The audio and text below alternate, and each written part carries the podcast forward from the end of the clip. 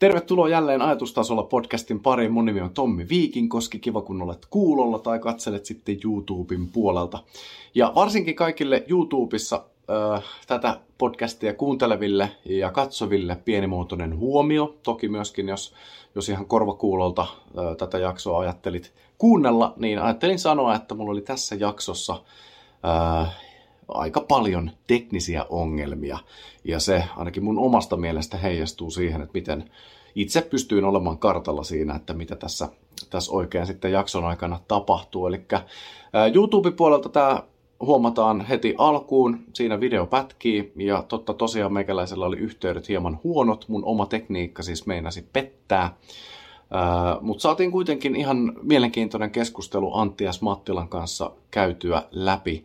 Ja tämä aihe on todella todella mielenkiintoinen, mihin hetken kuluttua pureudutaan, nimittäin Antti S. Mattila on kirjoittanut paljon onnellisuudesta ja näkökulman vaihtamisen taidosta. Hän on filosofi, lastenpsykiatrian erikoislääkäri ja ratkaisukeskeinen psykoterapeutti. Ja nyt näiden ennakkovaroitusten jälkeen mennään ajatustasolla. Ajatustasolla. Tänään ajatustasolla vieraana Antti S. Mattila. Oikein kiva nähdä. Kiva, kun pääsit vieraaksi. Ei vaan. Mitäs syksyyn kuuluu? Joo.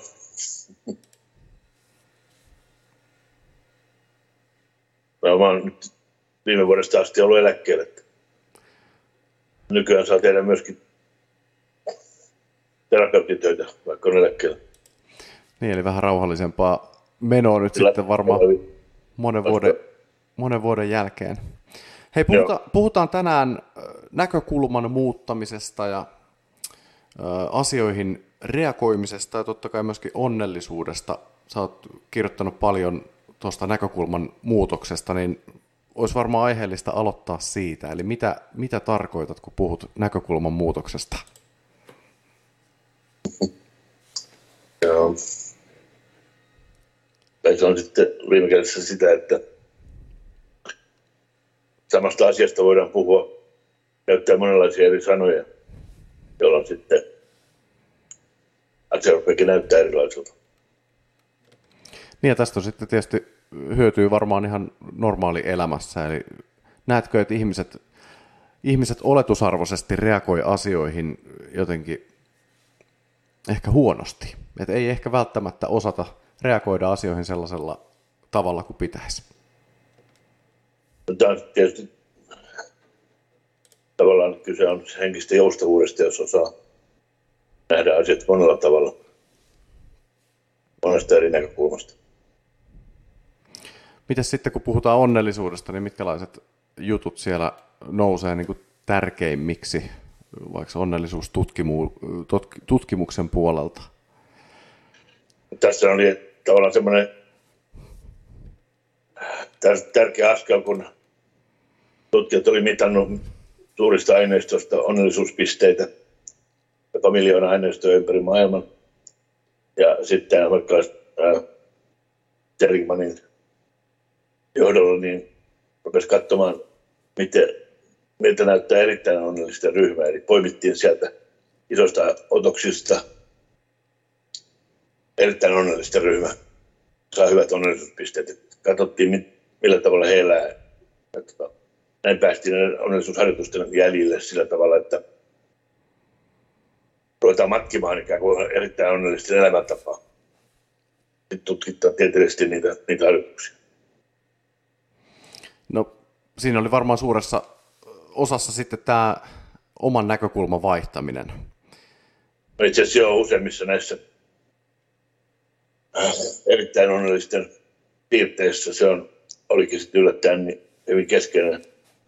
Eli erittäin onnelliset esimerkiksi äh, on aina auttamassa toisia ihmisiä helposti helpommin kuin muut. Sitten heillä on tämmöistä kykyä olla kiitollisia siitä, mitä mitä, mitä, heillä, mitä heillä on ja mitä on, on tapahtunut. Edelleen sitten heillä on optimistista asennetta tulevaisuuteen. Eli optimisti ajattelee, että minulle tapahtuu hyviä asioita tulevaisuudessa. Pessimisti ajattelee, että minulle tapahtuu pahoja asioita tulevaisuudessa. tämä ero on niin valtavan suuri, sillä jopa niin, että yhdessä tutkimuksessa todettiin, että pessimist, pessimistin elämä lyhenee kymmenellä vuodella verrattuna optimistin elämään. Niin, se on tosi tärkeää tiedostaa, että minkälaisiin juttuihin kiinnittää huomiota, mutta onko hankala ihmisen sitten jotenkin ymmärtää nämä, nämä asiat ja ehkä hyväksyä se, että, että olisi todella tärkeää miettiä sitä, että mitkä jutut esimerkiksi omassa elämässä olisi sellaisia, joihin kannattaisi kiinnittää huomiota. Kun helposti sitä jotenkin tuntuu, että, että ihmiset antaa itselleen luvan murehtia ja vatvoa ja märehtiä ja miettiä sellaisia huonoja juttuja. Ja tietysti jos katsoo sosiaalisen median vaikka Twitteriin, niin siellähän tuntuu, että fiksutkin ihmiset lähtee niin kuin ihan joka päivä ihan tahtoen mukaan tällaisiin kaikenlaisiin riitoihin, mitkä ei, ei välttämättä varmaan sitä omaa onnellisuutta sitä ainakaan ruoki. No sitä on pohdittu, että miten syntyy tämä pessimistinen taipumus nähdä asioita.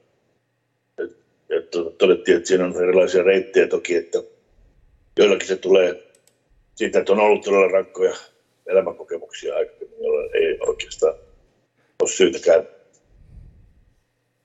toivoa parempaa. Sitten osa, osalla ihmisistä luultavasti on tullut niin kuin perheen kautta perintönä tämmöinen tapa nähdä maailman tämmöisen pessimistisenä, että turha yrittää, että, että se kuitenkaan onnistuu. Niin sekin on sellainen, niin kuin onnentaidot kirjassa taidetaan sanoa, että tällainen itseään toteuttava ennustus, tämä, tämä tällainen pessimismi. Mut miten tämä... aika, aika rankka perintö antaa lapsi.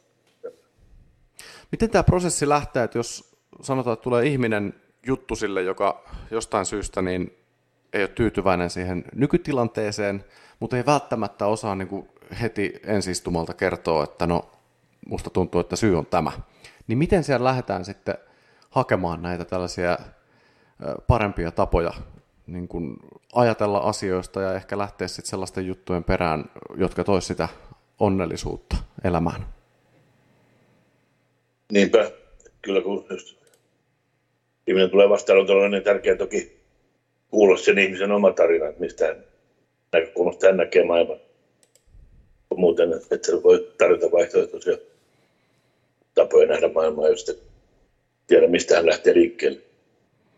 Ja tässähän sullakin on pitkään ollut tämä ratkaisukeskeinen tapa työskennellä, ja käsittääkseni olit täällä Suomessa niitä ensimmäisiä, jotka sitten aikanaan 80-luvulla jo lähtivät sitten tämän tyyppistä tapaa niin kuin soveltamaan, niin kerro vähän tuosta ajanjaksosta, että miten itse tähän, tähän törmäsit?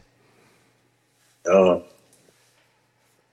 No, no jo opiskellessani lääketiedettä, niin Pekka Arninsalon kanssa niin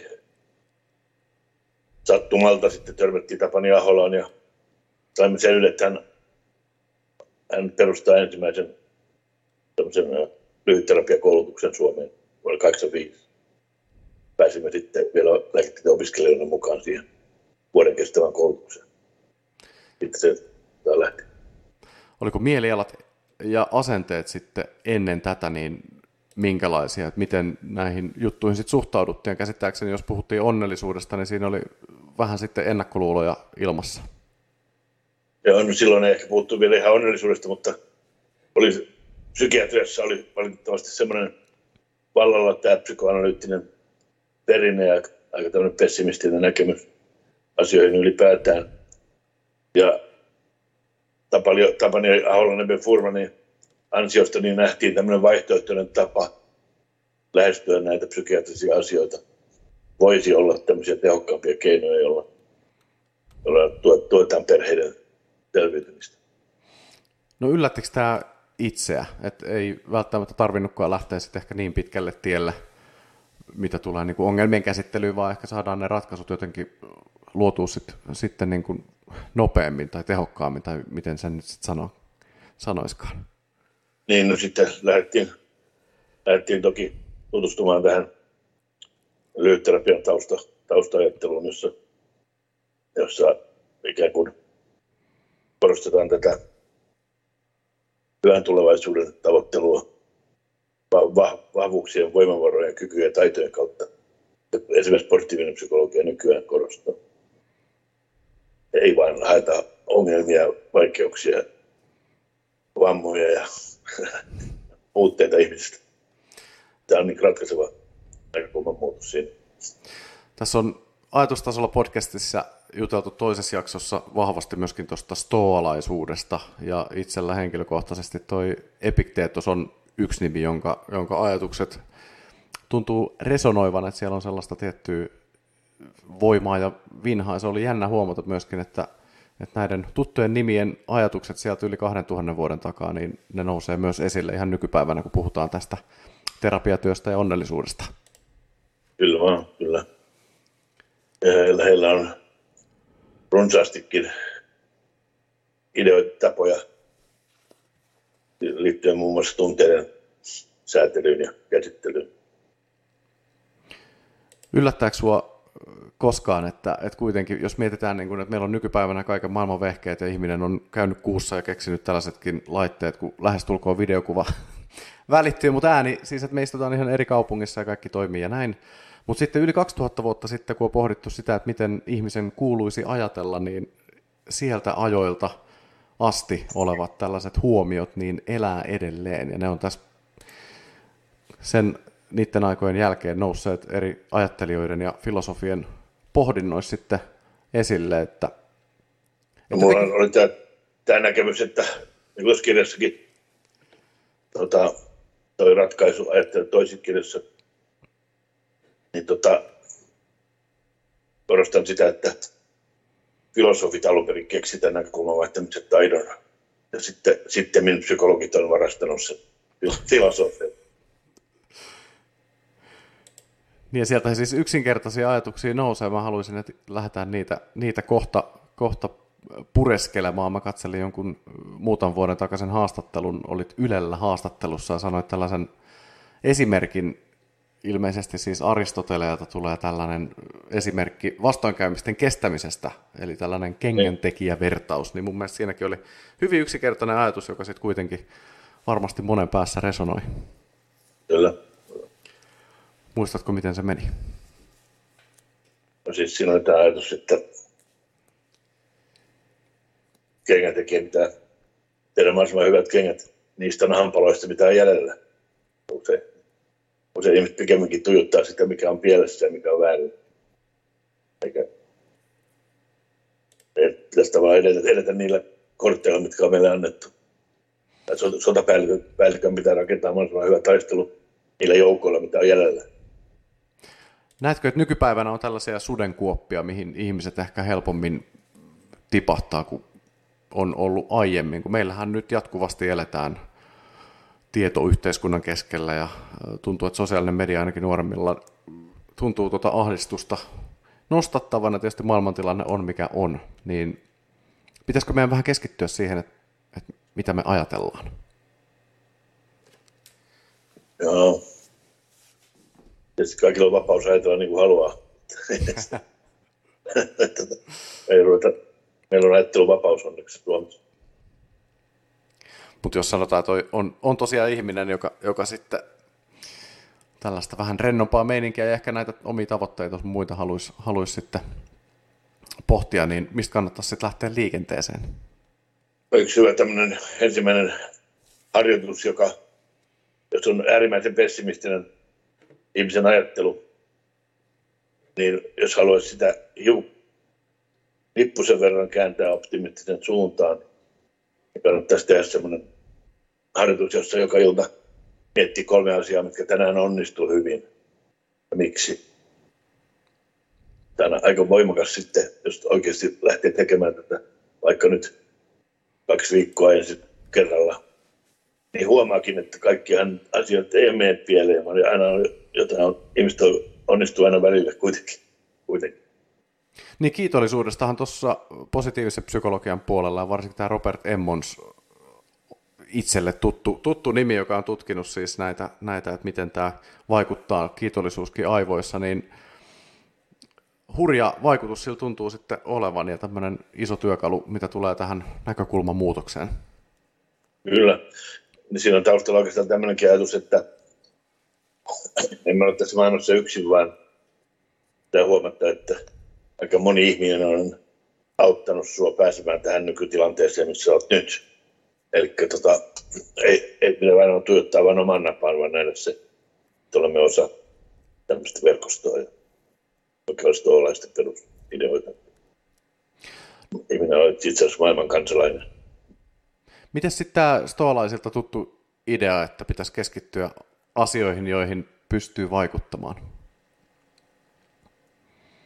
Se on kyllä aika hyödyllinen edelleen nykypäivänä, että aika moni murehtii ihan turhaan asioita, joihin ei, ei, ei todellakaan pysty vaikuttamaan. Parempi olisi keskittää voimat niihin asioihin, joihin pystyy vaikuttamaan. Toki se rajaveto on usein veteen piirretty vähän hankala löytää. Tämä koko elämä on sitten sitä, sitä että hakee sitä rajaa.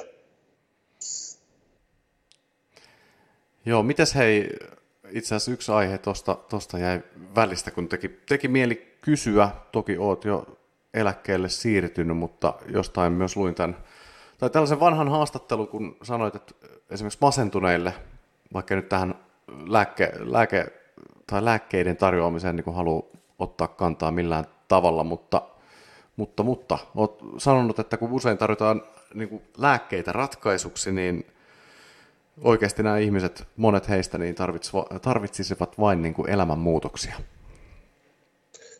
Niin, kuin me kirjoitettiin kollegojen kanssa lääkärilehtenä sellainen artikkeli, jossa nähtiin masennus filosofista näkökulmasta, että useinkin kyse on elämän tienhaarasta, jossa tavallaan se vanha polku, mitä on kulkenut, jostain syystä ei enää ole mahdollinen, esimerkiksi tullut menetyksiä, vanha työ ei ole enää mahdollinen, tai ihminen hakee uutta suuntaa elämälleen.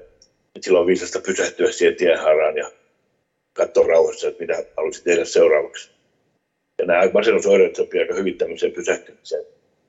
Sanoudut irti vanhoista projekteista ja annat uusia kasvaa tilalle.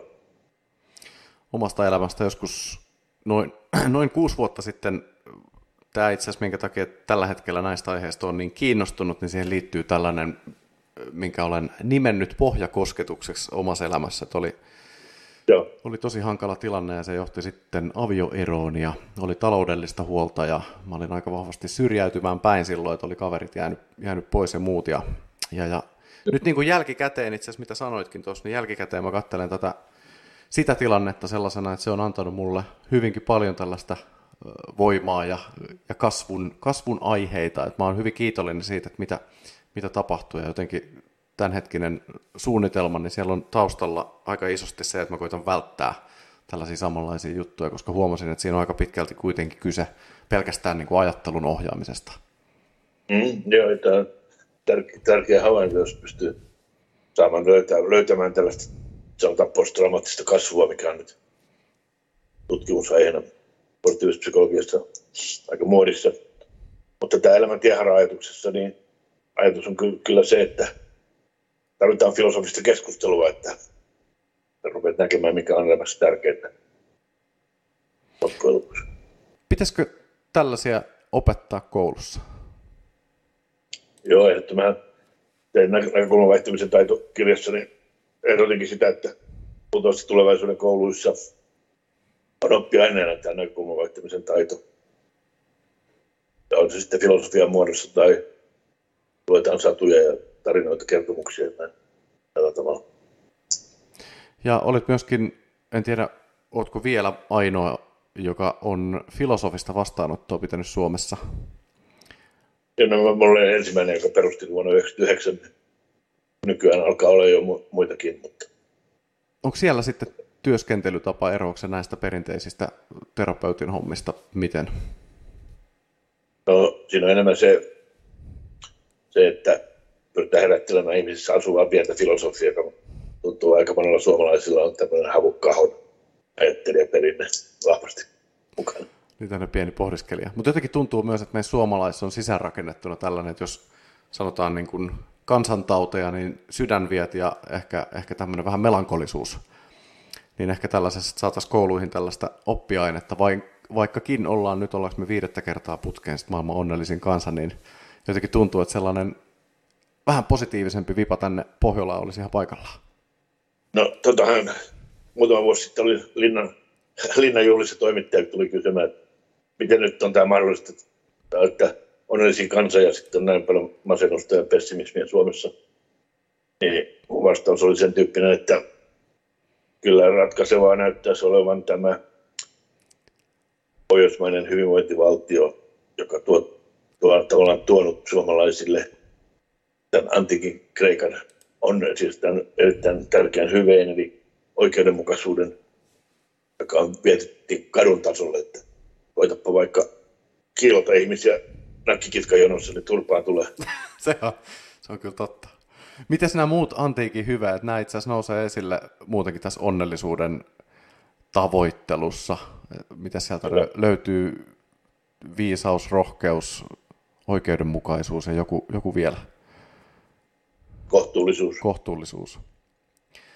Niin miten, miten hyvin nämä pohjautuu sitten näihin Aristoteleen ajatuksiin?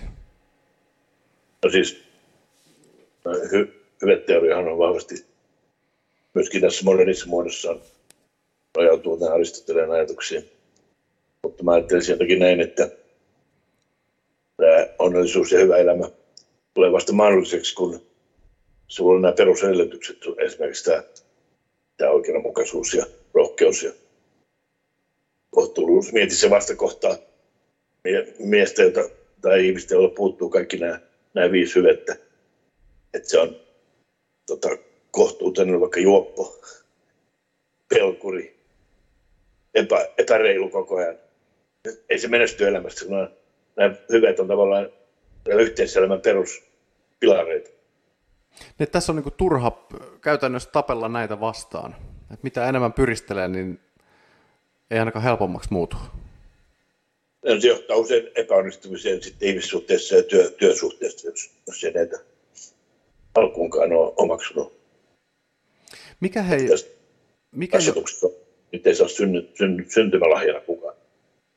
Kyllä. Mikä sen näkökulman lopulta sitten muuttaa, kun jotenkin on fiilis myös se, että ketään muuta ei voi muuttaa, että sä voi sanomalla tehdä kenestäkään ihmisestä toisenlaista, niin jos näitä asioita nyt lähdettäisiin käymään läpi sellaisen ihmisen kanssa, joka ei välttämättä nyt heti niin kuin purematta niele, niin miten tämä näkökulma sitten muuttuu?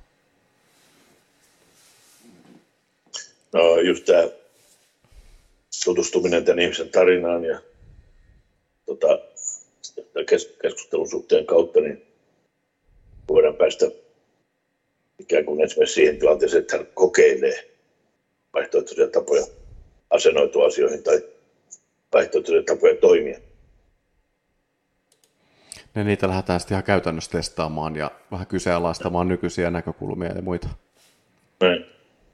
Hirveästi itseä kiinnostaa tuo, äh, itse asiassa aiemminkin tästä juteltiin jo nopeasti, että, että miten, miten niin kuin löytää se oma, oma juttu. Et kun paljon varmasti on ihmisiä, joilla on joku juttu siellä mielessä, mutta sitten ei, ei oikein osata niin kuin paikallistaa sitä, että johtuuko se nyt töihin vai johtuuko se, pitäisikö vaihtaa työpaikkaa tai ihan alaa tai puolisoa tai, tai maisemaa. Niin. Niin onko jotain sellaisia käytännön juttuja, mitä voi lähteä pompottelemaan, jotain ajatteluharjoitteita tai ehkä kirjoittamista tai jotain tämän tyyppistä? Esimerkiksi toi ammatin valintakysymyksessä niin saattaa olla, että joutuu kokeilemaan erilaisia ammatteja, ennen kuin se löytyy se oma. Mä aina sanon, sanon ihmisille, että kaikilla on oikeus tavoitella hyvää työelämää. Se voi vaatia välillä työpaikan vaihtoa sitten viiden kysyssä. Niin, eli tällaiset ihmiset, jotka, jotka tota, jo teini-iässä tietää ja kovaan äänen kertoo sen, että, että minusta tulee isona tällainen, ja sitten he tekee sen ja on loppu ikänsä sit siinä, niin ehkä he on sitten kuitenkin vähän tällaisia poikkeustapauksia. No, en silti suosittelisi tavallaan kopioimaan elämänratkaisuja suoraan sukulaisilta tai, tai mistä nyt monet kopioikaan, vaan autenttinen itse on se, joka tekee itse valintoja tässä elämässä. Kierkegaard jo korosti. Miten pitkään tällainen muutos kestää, että saadaan, sanotaan vaikka, että päätetään ottaa nyt tämä kiitollisuus sitten tavaksi ja joka ilta mietitään nopeasti, nopeasti sitten, että mitkä asiat meni hyvin, niin miten pitkään siinä kestää, että siitä tulee tällainen uusi normi? No se on tietysti ihmis, ihmiskohtainen, mutta nää, kun on tutkittu näitä onnellisuusharjoituksia meta-analyyseillä ja tällaisilla moderneilla tieteellisillä menetelmillä, niin nyt se näkemys on se, että on hyvä vaihtaa näitä harjoitteita tietyn välein, että kun niin kyllästyy kanssa monta viikkoa jaksaa sitä aina kiitollisuuspäiväkirjaa kirjoittaa. niin. Vaihtelet niitä harjoituksia, jolloin tota, ne summautuu ne hyvät vaikutukset siinä. Niin kai... Ennen kaikkea paljon valita sellaisia harjoituksia, jotka itseä kiinnostaa. Erittäin hyvä on esimerkiksi tämä Dalai Lama korosti, että jos haluat olla onnellinen, niin harjoita myötätuntoa. Sitten on kehitelty tämä hyvien tekojen tekemisen harjoitus, jossa esimerkiksi yhtenä päivänä viikossa tehdään viisi, viisi hyvää pientä tekoa. Itse asiassa puolet suomalaisista osallistuu vapaaehtoistyöhön, joka on todistetusti tuottaa onnellisuutta. Suomalaiset tietää tämän.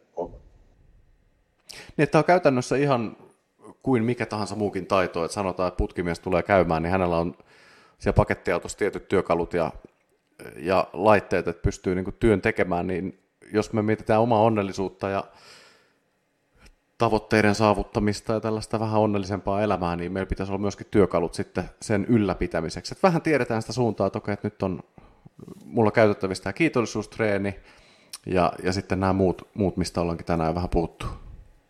Niin. No, se on kovaa työtä vaatii tietenkin se, että saavuttaa omat päämääränsä. Miten paljon tällainen tietoinen läsnäolo, mindfulness, siitäkin on positiivisia tutkimustuloksia tullut, mutta onko ihmisen hyvä tietää, että miten kaoottinen se korvien välinen tila oikeasti on, että ei välttämättä niin kuin olla niitä, jotka tuottaa niitä ajatuksia, vaan lähinnä niitä, jotka kokee ne. Niin, yksi perinne siis tässä mindfulness on se, on ikään kuin seurataan sitä tajunnanvirtaa, jolle, jota ei pysty pysäyttämään, vaan aina vaan palautetaan niin se huomio siihen seuraamaan sitä tajunnan virtaa. Mutta kyllä meditaatiosta on paljon näyttöä, että se ja voisi sopia nykyihmisille, joka on aika rauhaton ja näitä ärkkeitä on niin valtavasti, että monet menettää jo ky- kyvyn lukea vaikkapa kirjaa. Kyllä, juu, että mielenkiinto ei pysy yllä sit sitä yli, yli viittä tai kymmentä sekuntia edes. niin, pari sivua voi lukea, mutta sitten pitää katsoa taas Twitteriä. Tuossa tehtiin myös ajatustasolla jakso helsinkiläisen Erja Lahdenperän kanssa. Hän on siis meditoinut 40 vuotta ja kyselin Erialta myös, että, että miten helposti Erja pystyy tällaiseen rauhalliseen tilaan niin kuin sormia napsauttamalla menemään. Että jotenkin on siellä rauhassa ja tuntee ne ajatukset, niin sanoi, että ei siinä kyllä kauan enää mene. Että kun on niin pitkään no. harjoitellut, niin, niin tulee kuin luontaisesti. Niin tuossa sitten tämmöinen buddhalainen munkki Matthew Ricard, joka tota, on länsimaissakin kertonut opettamassa tätä buddhalaista meditaatiota, niin sanotaan, että hän on maailman onnellisin mies, koska hän pystyy keskittämään ajatukset sinne onnellisuusalueelle aivoista ja meditaation avulla. Voi päästä aina onnellisuuden tilaan, se olisikin, haluaa.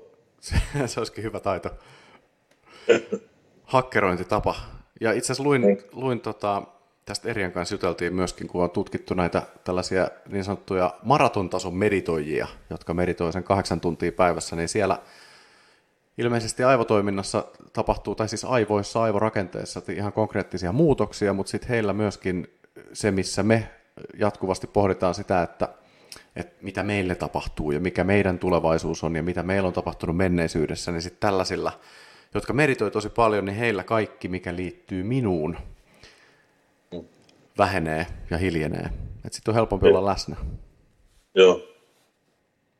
Joo, ja tuossa mielessä niin myöskin tämä äsken mainittu hyvien tekojen tekeminen, arvella, että se yksi, yksi sen tehokkuudesta liittyy siihen, että ei koko päivä tuijota omaan napaan, vaan pystyt välillä miettimään sitä henkilöä, jolle teet, teet hyvän tekeväisyystyötä. Hei, tässä oman muutoksen myötä niin koittanut myös jotenkin tiedostaa näitä, että miten voisi sitten vinkkejä jakaa myös muille.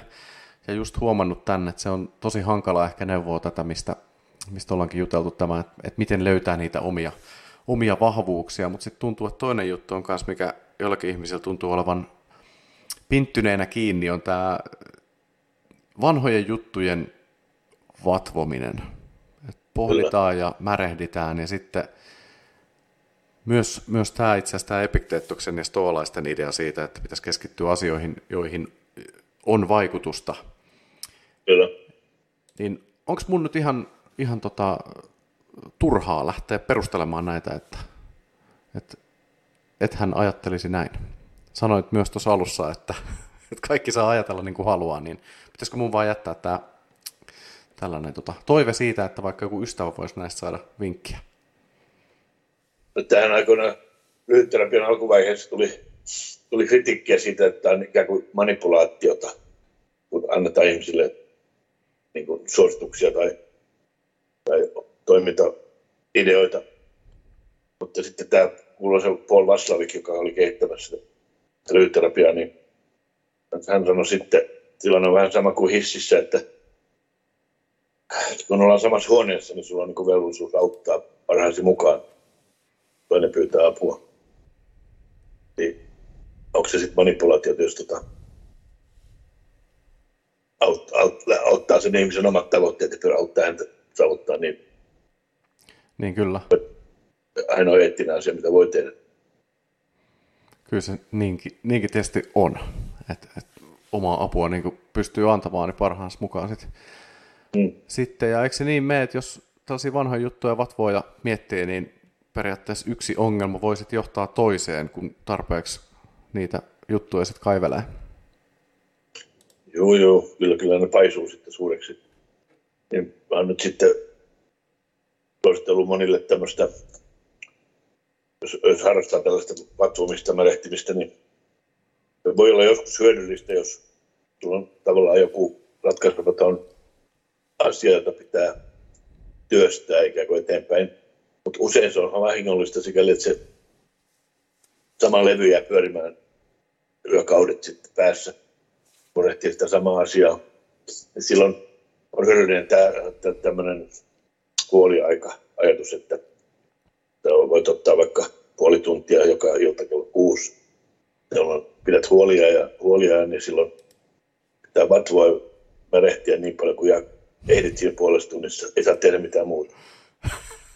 Muina aikoina sanot itse asiassa, mä palaan tähän teemaan sitten taas huoliaikana, jolloin tämä vapauttaa päivästä aika paljon muihin, te- muihin harrastuksiin tai iloisempia asioita.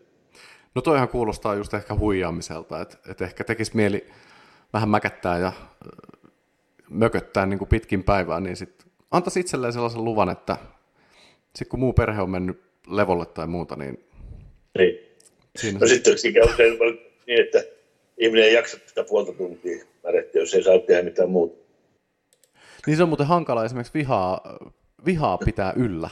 Et se on tosi, tosi vaikea juttu, että sitten se onkin sellaisen ajatukseen jääminen on, on niin kuin hankalaa. Kyllä sitä itse ruokkii kaikenlaisia tunteita niin kuin jatkuvasti, vähän niin kuin tietämättään. Niin. No, tämä on sitten tuollaisilla Aristotelella oli tämmöinen ajatus, että on tilanteita, jossa vihastuminen on niin paikallaan, että jos on tehty vääryyttä tai näin, niin pitäisi tietää, miten vihastua oikealle henkilölle oikealla, oikeassa määrin, oikeasta syystä. Tällaisia ehtoja siinä ajatuksessa oli. Mutta esimerkiksi Seneca ja stoalaiset ajatteli, että tämmöinen vihastuminen on aina pahasta. Se pitää niin kuin lopettaa jo, kun se tulee nupullaan, nupullaan yrittää se vihastuminen tulla, että pitää lopettaa siihen. Ja Seneca aika radikaalisti korosti näin, että, että mehän tiedämme, että ihmiset on erehtyväisiä.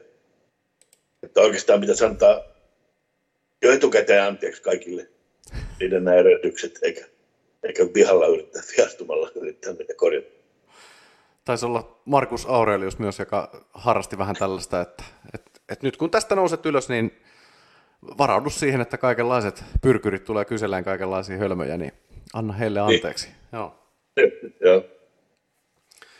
Hei, kävin tuossa viikonloppuna kirjakaupassa, paikallisessa kirjakaupassa ja ihmettelin taas sitä, että miten paljon tämän aiheen parista kirjoitetaan. Ja todella eri näkökulmasta. Että on jos jonkinlaista apua tällaisiin henkisiin, henkisiin tota, lukkoihin ja, ja tapoja niin kuin niistä sitten selvitä, niin mitä mieltä saat tästä aiheesta?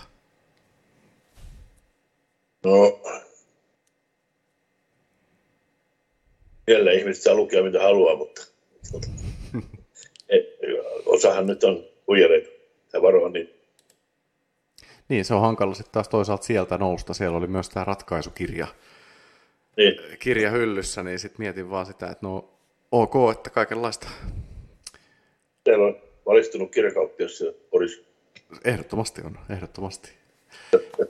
Hei, haluaisin tarjota sellaisen vinkkikimaran. Totta kai, että ihmiset, jotka kuuntelee, niin saisi tästä sitten mahdollisimman paljon kaikenlaisia irti. Ja me ollaan tässä nyt pitkin tätä jaksoa vähän niin kuin ripotellen käyty kaikenlaisia vinkkejä läpi. Ja omasta puolestani suosittelen tätä Onnentaidot-kirjaa Pekka Arninsalon kanssa. Arninsalon kanssa siis tämän aikanaan julkaisitte. Siellä on hyvät vinkit, 12 vinkkiä onnellisuuteen sen kirjan, kirjan lopussa. Mutta sopisiko Antti, jos listaisit ihan muutamia tällaisia harjoitteita, vaikka ihan uudelleen käytäs, käytäs läpi, että et oli tämä oma huoliaika, sitten vähän sitä kiitollisuutta ja, ja muuta. Tuleeko tällainen mieleen, olisiko se ok? No. Mitkä on sellaisia yleisemmin kysyttyjä kysymyksiä, tai mihin niin vastaat ehkä yleisemmin? Mäkin olen varmaan kysynyt samat kysymykset kuin moni muu ennen mua.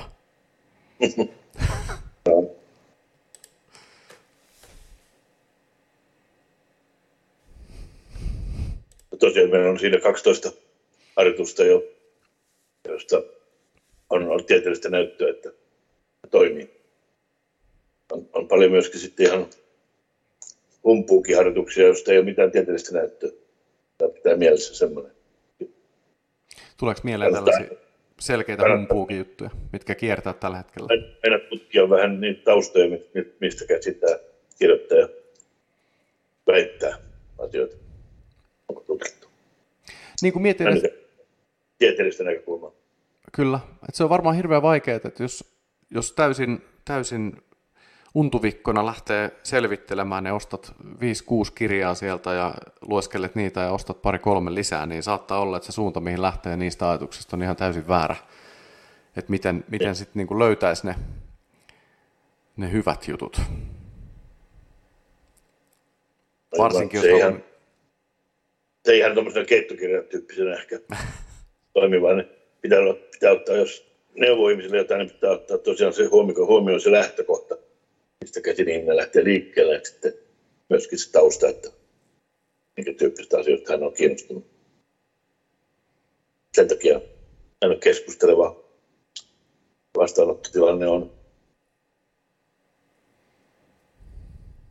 todennäköisemmin parempi kuin tämmöinen, että sä luet jostain keittokirjasta. Kyllä. Reseptiä. Niin, tai esimerkiksi tällaisen podcast-jakson lopusta kolme parasta vinkkiä. Mitäs luettavaa suosittelisit aiheesta kiinnostuneille itse, filosofiasta ja. tai muualta? Tämmöinen aikana käännetty suomeksi tämmöinen Alain, Alain de Botton on brittiläinen filosofi, joka kirjoittanut kirjan filosofian lohdutukset. On käännetty suomeksi.